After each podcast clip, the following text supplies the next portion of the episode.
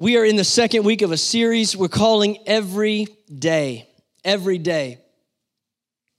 And what we're going to read here in Acts chapter two, we started with last Sunday as well. This is a brief description, but a very telling description of the early church. You know, the, the book of Acts reveals that the church was powerful, that this body of believers here, even in amidst great persecution, was able to change their world for the gospel of Jesus Christ. They were committed to the mission. And the mission, by the way, is not something that has changed. They received their mission not from a strategy meeting or from a think tank or for something, you know, from something inspirational that they read somewhere. They received the mission for the church in the first century from Jesus himself. Acts chapter one, verse eight, Jesus said, after the Holy Spirit comes upon you, you shall receive power, and you will be my witnesses in Jerusalem, in Judea, in Samaria, and to the uttermost parts of the earth. And so they knew and they understood the mission that God had called them to. But what we're about to read in Acts chapter two is the vision for what that looks like. What does it look like to fulfill the mission that God has for the church? So let's look at this little descriptive paragraph beginning in Acts two, verse forty-two. It says, they devoted themselves to the apostles' teaching and to fellowship, to the breaking of bread and to prayer. Everyone was filled with awe at the many wonders and signs performed by the apostles. All the believers were together and had everything in common. They sold property and possessions to give to anyone who had need. Every day, come on, say every day. Every day. They continued to meet together in the temple courts. They broke bread in their homes and they ate together with glad and sincere hearts, praising God and enjoying the favor of all the people. And the Lord added to their number daily those who were being saved. Here's what I believe. I believe God wants to give you a fresh vision for two thousand twenty. The mission hasn't changed for you and I any more than it had for them. And so the reason we're going to begin by looking at this church and at how they responded to the mission in the first century is because I want you with me to ask God, Lord, would you give us fresh vision for building your church the way it was built in the first century, in the twenty-first century. God, would you help us to hear your heart and to do the things that you've called us to do? Now, last week we started with this thought. It says in verse forty-two, they devoted themselves to the apostles' teaching. And I showed a, a lot of uh, statistics last week on the impact that it has on a person's life if they will simply commit themselves to reading God's word. And we went we went through a lot of studies, and it's it's overwhelming to see the implications of just simply opening your Bible and reading it consistently, even for a person that would do it just ten minutes a day, four days a week. Those studies that we talked about last week show the incredible impact that God's word can have in your life. And I just want to echo that thought again and challenge you to be a student of the word of God this week. Be a self-feeding Christian. That's somebody that doesn't just come to get a word on Sunday, but they also can open their Bible and get a word on Monday and Tuesday and Wednesday and Thursday and Friday and throughout the week. Be a self-feeding Christian. Last week at the end of the message, I gave a little practical help for us to hear from God in two thousand twenty. And, and I challenge you when you go to your Bible study, and when you go to do your devotions with the Lord, don't just show up with an open Bible, show up with a journal and a pen. In other words, don't just read God's word, but let God speak to you from his word. And the help was uh, an outline we call SOAP. And I challenged you last week to just use this little acronym, SOAP, every day as you read the Bible. Maybe you're just reading one chapter, maybe you're reading for ten minutes or for fifteen minutes or twenty minutes, but as you read the word of God, you're just saying, Holy Spirit, speak a word to me. I, I don't want to just read this and check the little boxes on my reading plan and close it and then not even remember what I read by tonight. Lord, speak a word to me. And so as you're reading your Bible, you say, God, What are you saying to me? And then the S in SOAP stands for scripture. You just write that verse down. Write that verse down that stood out to you. The O stands for observation. You just take a couple lines to just observe the text. This is what's happening. Here's who's talking. Here's who they're talking to. This is what they were facing. This is the situation. And then next to the A, that stands for application. And then that's when you say, okay, Lord, why did, why did you highlight this text in my heart today? Why did you draw my eyes to this? What is it you're saying to me? What do you want to apply in my life? You just write out an application right there. And then the P stands for prayer. And I encourage you to write out your prayer. Okay, God, I, I'm, I'm responding to what you're saying to me today. And I want to challenge you, if you'll do that throughout this year, you're not going to be one of those Christians that say, I, I, I don't understand the Bible. You might not understand fifty percent or sixty. You might need, not even understand ninety percent of what you read. But what you're doing is saying, Holy Spirit, help me glean something from the ten percent that makes sense to me today. And you're going to walk away saying, I've got truth in my life. And so this week we have something available for you. We had some journals uh, designed. These are limited edition. We've ordered uh, about one hundred of them. And we're not making money on these. We're just trying to cover the cost. If you want a journal, uh, it has our church name and logo on the front, and it has this verse that we're talking about, Acts two forty-two. It says, they devoted themselves. We have those back there at the info center. You can pick one up. It's got about eighty pages in it. And I want to promise you, if, if you would just be faithful for about ten minutes a day, four days a week, by this summer, you're going to have a log book. And you're never going to say, God doesn't speak to me. You're going to have a, a, a logbook of God's faithfulness. You're going to say, man, look at what God has taught me this year because I took the time to listen for his voice and to write down what he's saying. So I want to encourage you, if you want one of those, uh, you can pick those up after the service at the info center. Now, let me tell you, as we get into this text today, another crucial component of the church, not only were they committed to the apostles' teaching, but they were committed to prayer. All through the book of Acts, we see how prayer led and guided their decisions. Acts one twenty-four, the leaders of the church were selected after prayer. Acts two and two, the church was birthed in a prayer meeting that went for ten days. Miracles happened when they prayed. Key decisions for the church were made when they prayed. Missionaries were selected and prayed over and launched out in prayer gatherings. The gifts of the Holy Spirit were given to the church and expressed in prayer. The Bible says in Acts two and forty-two, they devoted themselves to prayer. Thank God for intercession. Thank God that other people can pray for you and that we can pray for others. But how many of you know nobody can have a relationship with God for you? God doesn't have any grandchildren.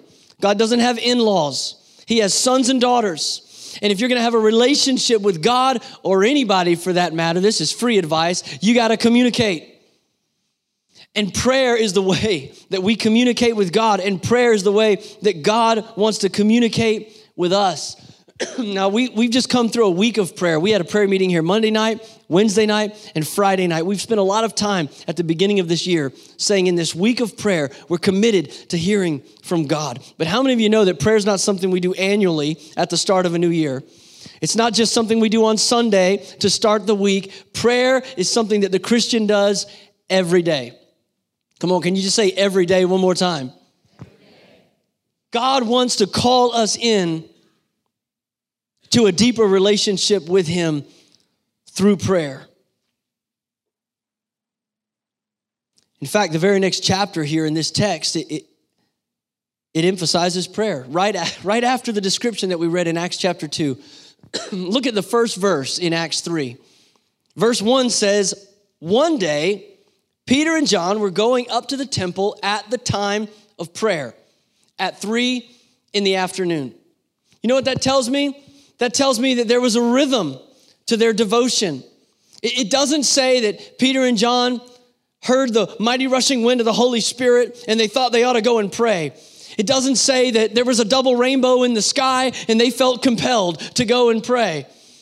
It doesn't say that they, they felt spiritual doodads going up and down their back and so they thought, no, it says it was three o'clock.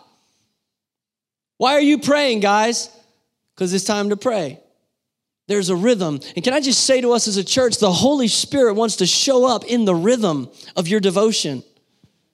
So I've, I've met a lot of folks, they think that the Holy Spirit's not doing anything unless it's an interruption. Like, you know, the, the Holy Spirit shows up and he always changes the plan. Well, I got to tell you, I believe this is a word from God that I have for you today. But can I tell you, I ain't making it up as I go. No, I prepared this message. I planned this message. We have confidence that, yes, God can set up divine, unexpected, interrupting moments, but God works in the rhythm. And so on this day, because it was their rhythm, it's three o'clock, it's time to pray. They are on their way to the temple to pray.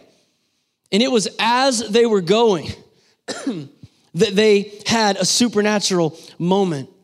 See, Acts chapter four, verse thirty-two through thirty-five gives a very similar picture of the church that we read in Acts two, verse forty-two through the end of the chapter.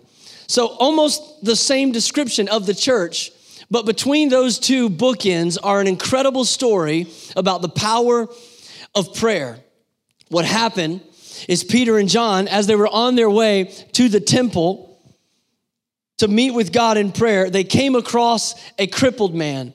Look at verse two with me. It says, now a man who was lame from birth was being carried to the temple gate called Beautiful, where he was put every day to beg from those going into the temple courts. When I read that verse, it reminds me of something. It reminds me that it's always appropriate to pray for a miracle. Now, I need to let that truth settle on some of you, because my sense is that there may be some people here that, that you prayed and you asked God to do something and he didn't do it. And, and now it, it seems like maybe it's not worth asking anymore. Maybe the, the diagnosis has gone from stage one to stage four, and, and we're kind of past that point of asking for a miracle. But can I tell you, I believe, according to the word of God, and it's revealed in this verse, that it's always appropriate, as long as there is life in the body, to pray for a miracle. Does God always answer the way we want him to? No, he doesn't always answer the way we want him to. But we always pray in faith. I'm going to tell you why. This man, the Bible says, was crippled from birth. And every day he was placed at a gate called Beautiful, right outside the temple courts. At the end of this story, we discover at the end of chapter four, this man was over forty years old. So even if he hadn't been brought there until he was eighteen, for over twenty years now, this man has been laying at the gate called Beautiful, and he has been begging for alms from the people going in and out. You understand, this story only happens a few weeks after Jesus' bodily ascension back up to heaven. That means that Jesus himself probably walked past this crippled man dozens of times. Why didn't he heal him? Well, if you can figure that out, let me know.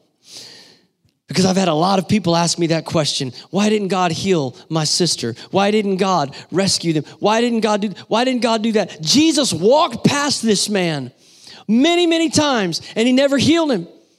He never raised up this crippled man and, and healed his body. And sometimes God delays the miracle for greater glory.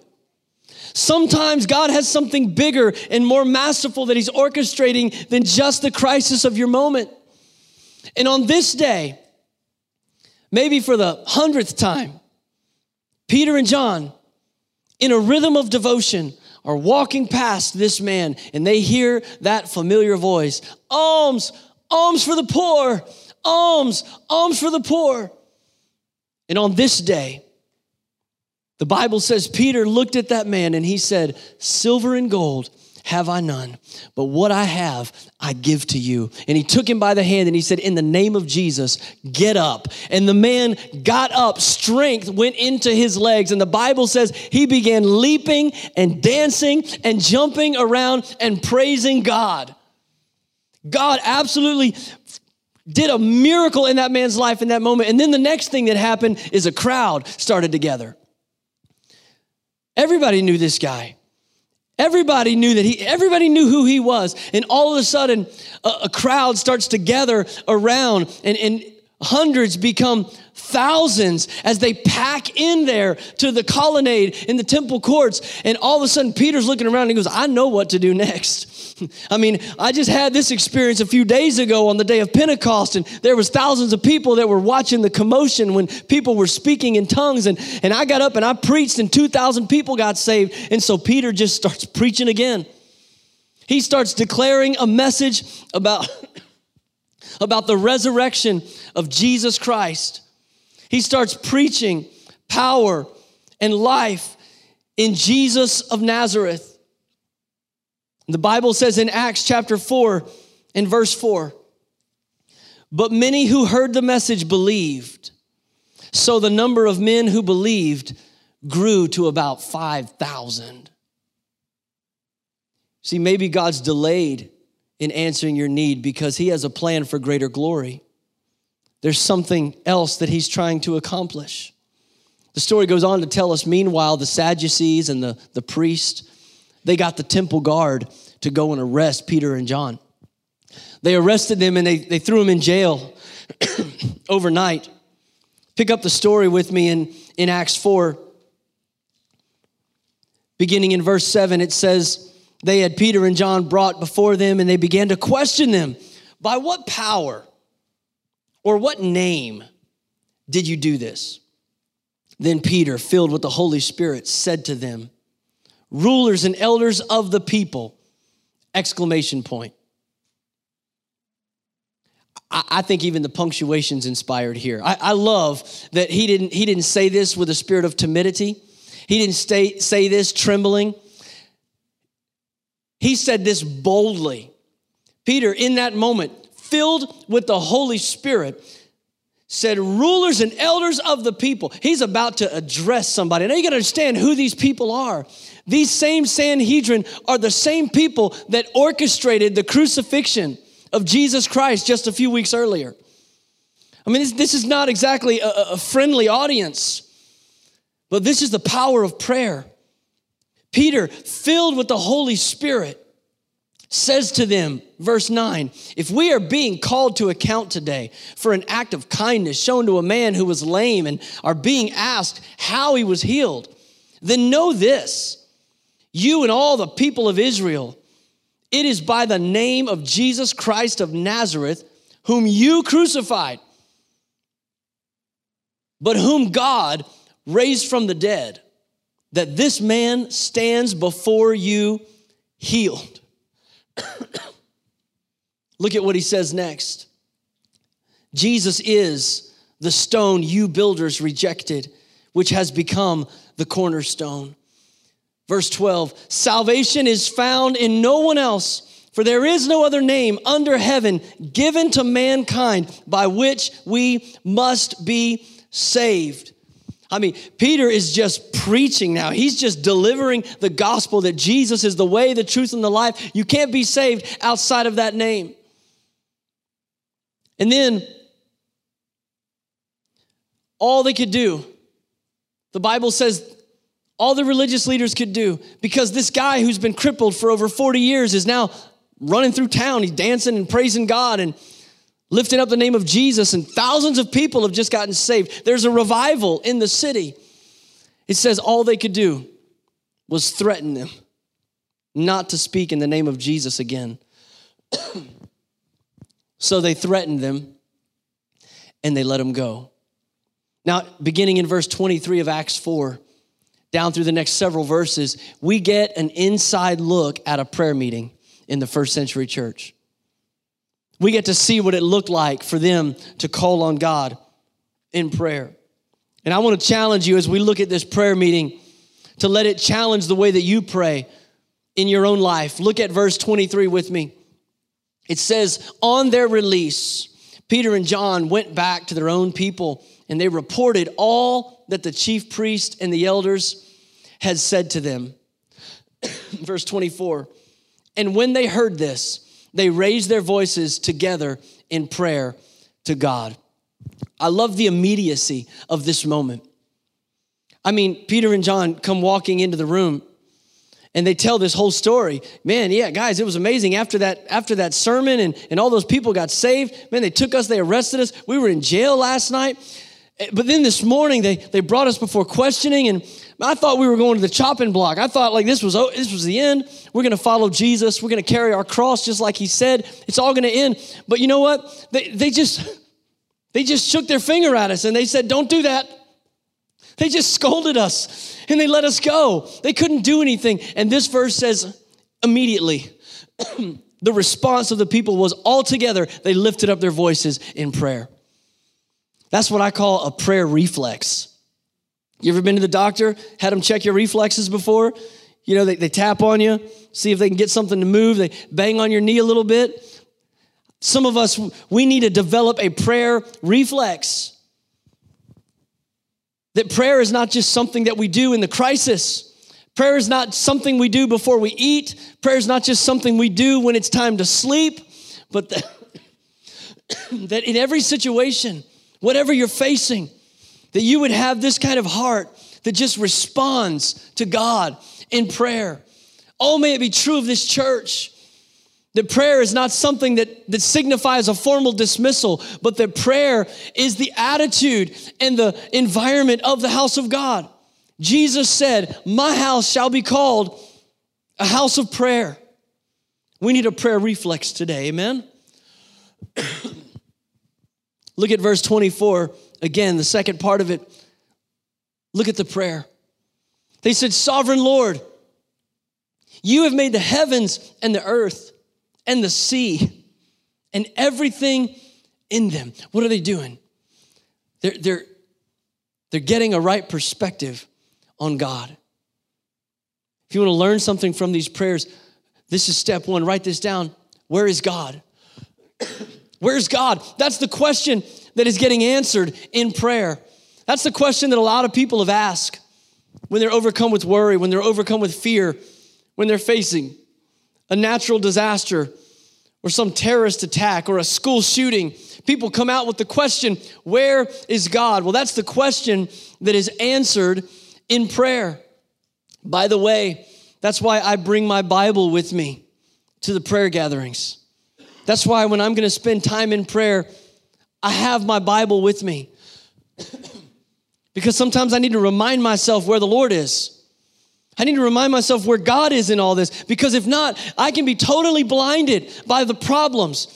And maybe you've been there before where you, you're trying to pray, but you're just so overwhelmed with what you're facing and what you're dealing with, and you can't come up with answers. If you could have, you might not even be praying, but you don't know how to pray because you don't know where God is at in the midst of it. It's in those moments that I just open up my Bible.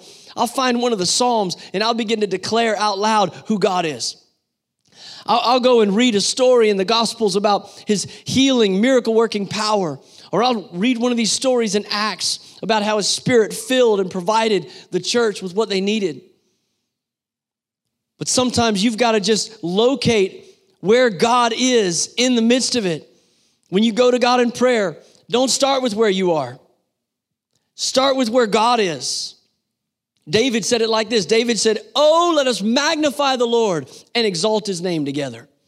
Something about seeing God bigger that positions us to move into his presence. At another place in the Psalms one hundred and verse four, it says, enter his gates with thanksgiving. Come into his courts with praise.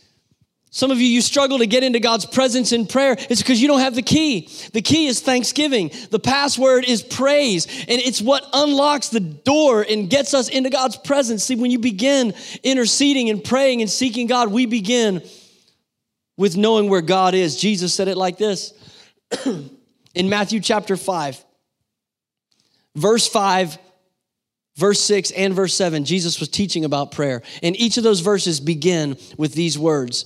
And when you pray. See, Jesus never said you should pray. He said, and when you pray. And that ought to tell us something.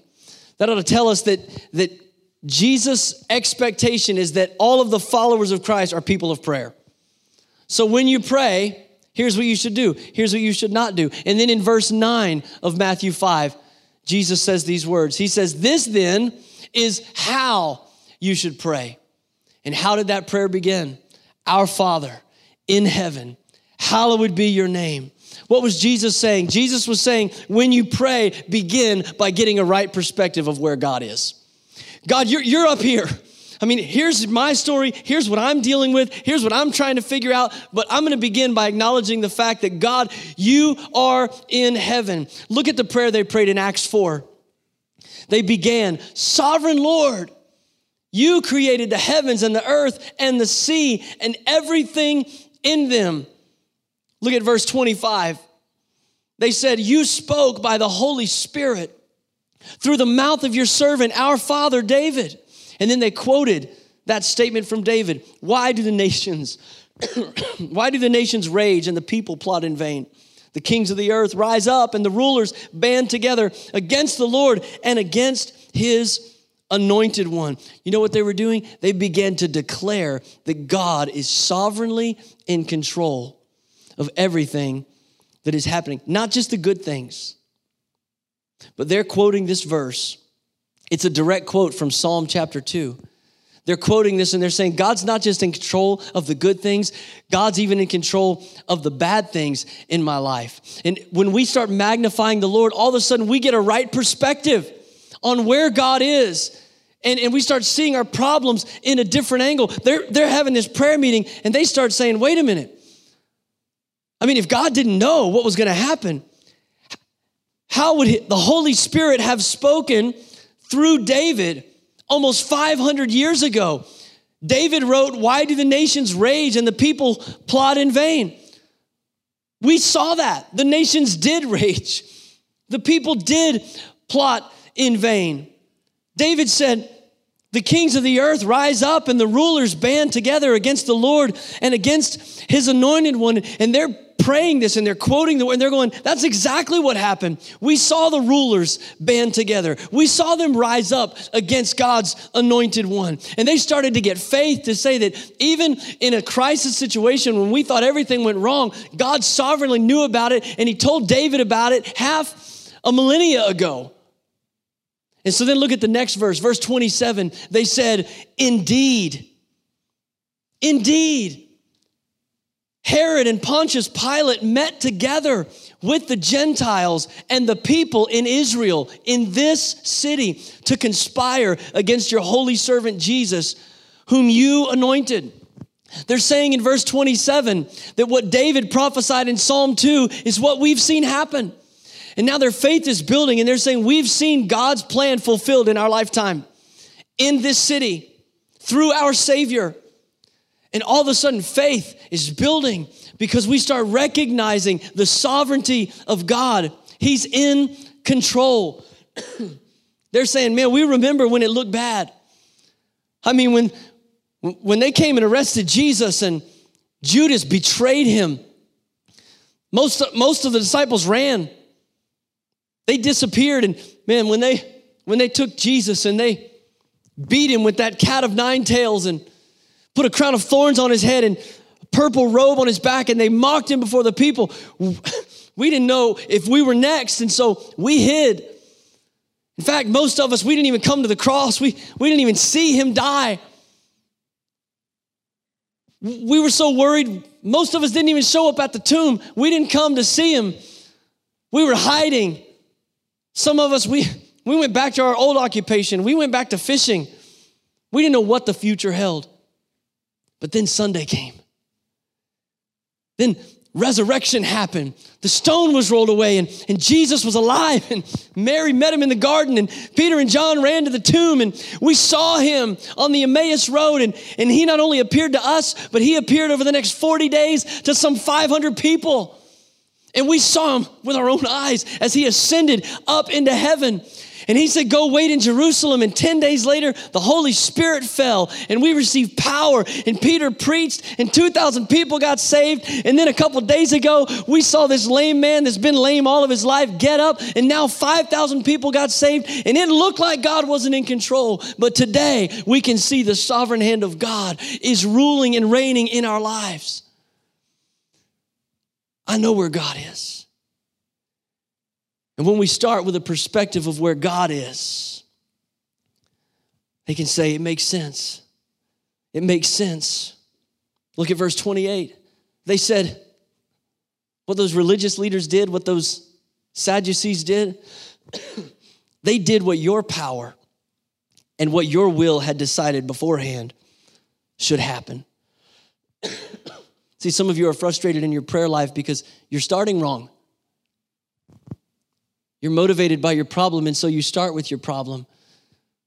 But you need to start with understanding where God is. When you go to God in prayer, don't start by telling God how big your problem is. Start by telling your problem how big your God is. Get a perspective on where the Lord, where the Lord is. I'll tell you where he's at. He is sovereign. He is in control. Now look at the, the shift now in their prayer. Verse twenty-nine says, now, Lord, now, Lord, consider their threats and enable your servants. Let me just stop right there. I think this word servants is so important because once we, we get a, a grasp on where God is, secondly, you got to understand, where am I? Where am I? They said, we are your servants. Are you coming to God just to get things done that you want done? Or are you coming to God to have his will accomplished in your life? Listen, it's not wrong to ask God for the desires of your heart. It's very appropriate, appropriate to do that. Ask God for the desires of your heart. But ask yourself about your intentions. Where am I? What is my view of me in this? Because we start with where God is and his sovereignty, but where am I? I'm his servant. That was the heart of this prayer. I am the servant of of God. Listen, if you want to know God will answer your prayers, then get a right perspective on God and get a right perspective on yourself. And then from that place, worship him as the sovereign Lord, as the one who is in control, and submit your plans to him. Submit them to him and say, God, I'm your servant. You know that you're praying a servant-hearted prayer when your prayer is more about the glory of God than it is about your own desires. That's how you know you're praying a servant-hearted prayer. And that's what they did. They recognized where God was, and then they got in alignment with God's will. See, prayer doesn't change God's mind. That's not why we pray. We're not trying to twist his arm. Prayer doesn't change God's mind. Prayer changes us. Prayer allows us to get a new perspective, and it allows us to shift into alignment with what God is saying and what God is doing. And God's power is available. We're going to read about his power in just a moment, but I want you to know his power is available, but God's power is available for God's purpose. That's why we have to align with his will. God didn't send the Holy Spirit just so we could have good church services. God didn't send the Holy Spirit just, just so that you could have some outward emotional experience. God sent his Holy Spirit to empower the church for the purpose of God. And if you want his power, you have to align your life with his purpose. And, and they said, God, we are your servants. And from that posture, they prayed three prayers. And quickly, I just want to show them to you because I believe these are three prayers that you and I ought to pray. If you're writing these down, the first one is this: a prayer to speak God's word. A prayer to speak God's word. Look at it with me in verse twenty-nine. It says, now, Lord, consider their threats and enable your servants to speak your word with great boldness. And what I love about this is Peter and John literally just got out of jail for doing that very thing.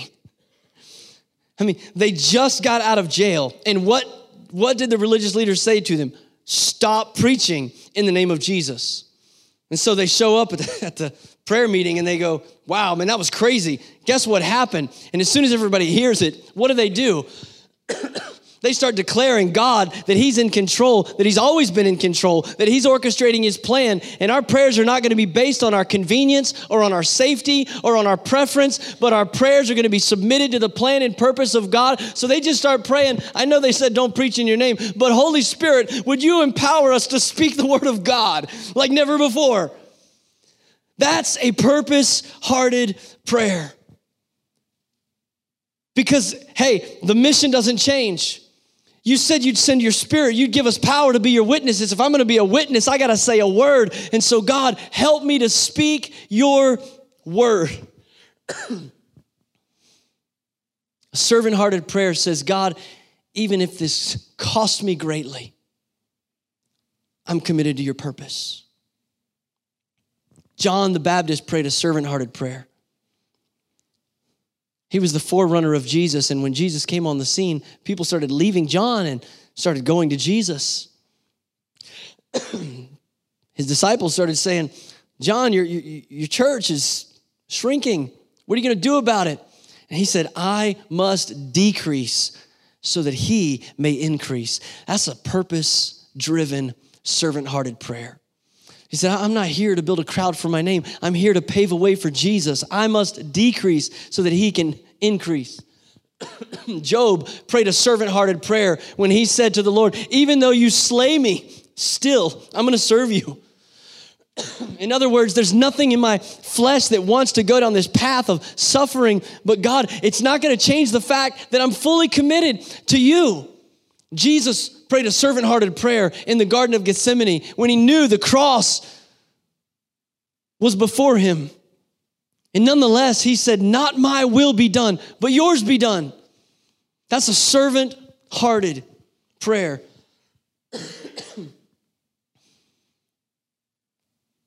They prayed, God, enable us to speak your word. And they didn't just pray, Lord, let us speak your word. Secondly, they prayed to stretch out God's hand. It's in verse thirty. They said, stretch out your hand to heal and perform signs and wonders through the name of your holy servant, Jesus. Now, again, Jesus, he's already ascended to heaven. He's not in the earth anymore. So what are they saying? When they say stretch out your hand, what hand does he have? They're saying, Jesus, let us be your hands. Jesus, let us be your mouth, but also let us be your hands. And stretch out your hands to heal. Stretch out your hands to do signs and wonders. Can I say that Jesus' mouth is speaking today through the church? It's the church that is the light of the world. It's you and I that are the carriers of the gospel of Jesus Christ. And he is reaching out with his hands to touch people and to do miracles and to, to meet needs and to bring comfort. And the hand that he's reaching out with is your hand and my hand. I saw it this week. On Friday, we did the funeral service for one of our church members, Connie Redzevich. And on Thursday night, we, from six to eight, we had a, a time here where people could come and greet the family and offer their condolences. And from six till eight thirty, there was a line from the front of this room around this building and out the door. I saw hundreds and hundreds of people in those two days that came. And more than anything else, the, the compliment that I heard from people, they said, wow, we just feel so welcomed here. Your people have been so loving. They've been so gracious. You guys have been so hospitable. We just feel so at home in this place. What was happening? So many of you that, that served, that came and held doors for people or, or cooked a meal or, or served in the back or just ushered people. You were reaching out, and when you reached out, God's hand touched people. Their lives were impacted in that moment because the hand of God was reaching out to people. That's the heart of a church that says, Lord, you are sovereign and we are servants, and we want your power, but we don't want it just so that we can come together and experience something that makes us feel good. We want your power for your purpose and your pleasure. So God, we want to be your mouth, even if it means persecution. And we want to be your hand. And we want to reach out to others. And the last prayer they prayed was not just to speak God's word or to stretch out God's hand, but to synchronize with God's will. That's the heart of the church, to synchronize with God's will. Look at it again in verse thirty. After he said, stretch out your hand to heal and perform signs and wonders, he says, through the name of your holy servant, Jesus. What does it mean to pray in the name of Jesus? I can tell you what it doesn't mean. It doesn't mean, well, it's time to say amen. For a lot of people, that's it. We say in Jesus' name, and that's just the cue to open our eyes again. Amen. But names in the ancient culture were symbolic of the character of that person. It spoke of the purpose and the destiny of that person. Abram's name was changed to Abraham because God said, you're going to be the father of multitudes. That's what Abraham means. Jacob was so named because he grasped the heel. A heel grasper is an idiom for a deceiver. And so he was named Jacob. Jesus was named Jesus because the angel told his father Joseph, he will save his people from their sins. That's what Jesus means, so name him Jesus. And so when we pray in Jesus' name, we're acknowledging his character, his attributes, his authority. We're not just coming and saying, God, this is what I want. Now, would you bless it? We're saying Jesus is the Lord. Jesus is the Savior. He has all power and authority in his name. And so we activate our faith on his name. And it's also an opportunity for us to say, God, everything that I desire, everything that I'm asking for, everything that I want, God, I submit it to his lordship. And so when you add in Jesus' name to what you're praying, you're saying, God, this, this is what I want. This is what I'm asking for. But God, I only want it in Jesus' name. In other words, I want one more filter there before my prayer goes to the throne of the Father. I want to go through Jesus because Jesus is, is the Lord of my life. And if my prayer doesn't line up with Jesus, then, then don't even let it get to the throne of God. I want to pray all that I'm saying according to the lordship of Jesus Christ. And they said, Lord, this is, this is our desire, that, that our mouth would be your mouth, that our hands would be your hands, and God, that our heart would align with your heart. And they prayed this powerful, powerful prayer. Now I want you to look at verse thirty-one to see what happened after they prayed. After they prayed, everybody started putting their notes in their Bible and grabbing their pocketbooks and talking about what restaurant they're going to eat at. Come on, isn't that how it happens sometimes? Aren't we all guilty of just coming to God and just saying everything we've got to say and then amen and I'm done? I think sometimes this is where we miss it, and we can learn a lot from the first century church. When you say amen, it means so be it. It's a statement of agreement. It's not a statement of dismissal. And so when we've come before the Lord as God Almighty, sovereign, and we've humbled ourselves as servants, and we've unburdened our heart and said, God, you see these things. We're coming to you in faith. Lord, we want your will to be done in Jesus' name. Amen. So be it. And now we yield and we listen to see what God wants to say and what God wants to do. And what it actually says is, in verse thirty-one, after they prayed, the place where they were meeting was shaken, and they were all filled with the Holy Spirit, and they spoke the word of God boldly. God answered their prayer. God, help us to speak with boldness. Help us to stretch out your hand. Help us to be in tune with your heart. And that's exactly what happened. The Holy Spirit came on them again, and they all were filled with the Spirit again, and they spoke the word of God boldly. Can I challenge you today to discover where God is in the midst of your situation? Maybe you're in one of those places where you're going, I don't know what you're giving me, God, and I don't really know how to handle this. But like Peter, you got to say, but, but you're God, and you are in control. And so, God, I'm going I'm going to stick with you. I'm going to follow you. I'm going to see this thing through. I'm going to trust you. And su- submit yourself as his servant. Say, God, I, I want your power for your purpose. I want to ask you to stand with me all over this room. We're going to go to the Lord in prayer for just a moment. And I want to invite you to just make an altar right where you're standing. And can we just begin by exalting the Lord?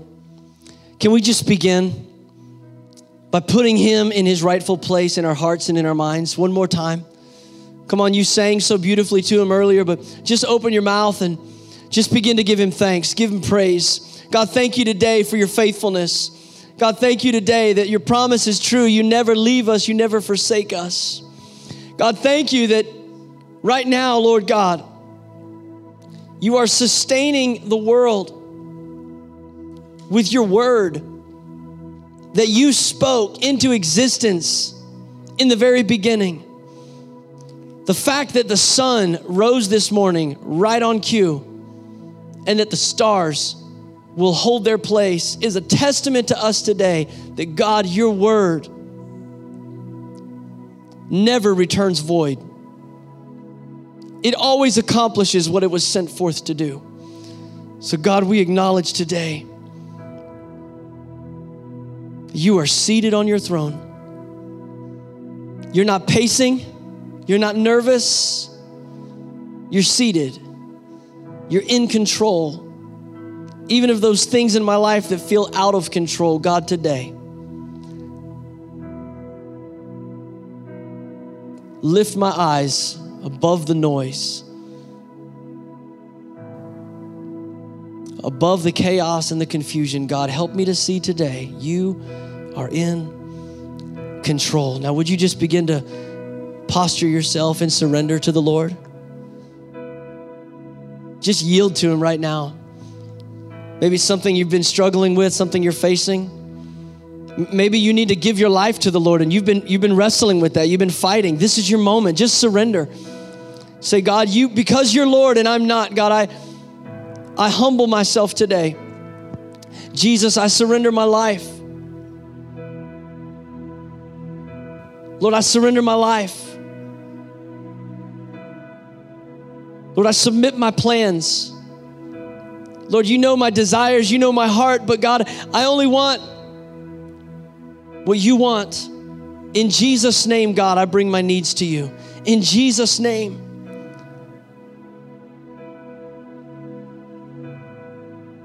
Many are the plans of a man, but the Lord orders his steps.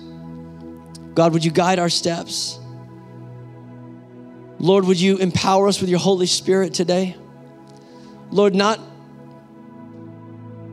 not for our sake, but for your glory. Lord, thank you that your power is available for your purpose. So right now, Lord God, I pray that you would begin to fill our mouths with your words. Lord, I pray that you would anoint our hands to reach out and touch others with your grace, with your healing power, with your wondrous love. God, anoint our hands to be your hands. God, align our hearts with your heart. Lord, we want to be passionate about the things that matter, the things that you're doing. Lord, help us to not be distracted.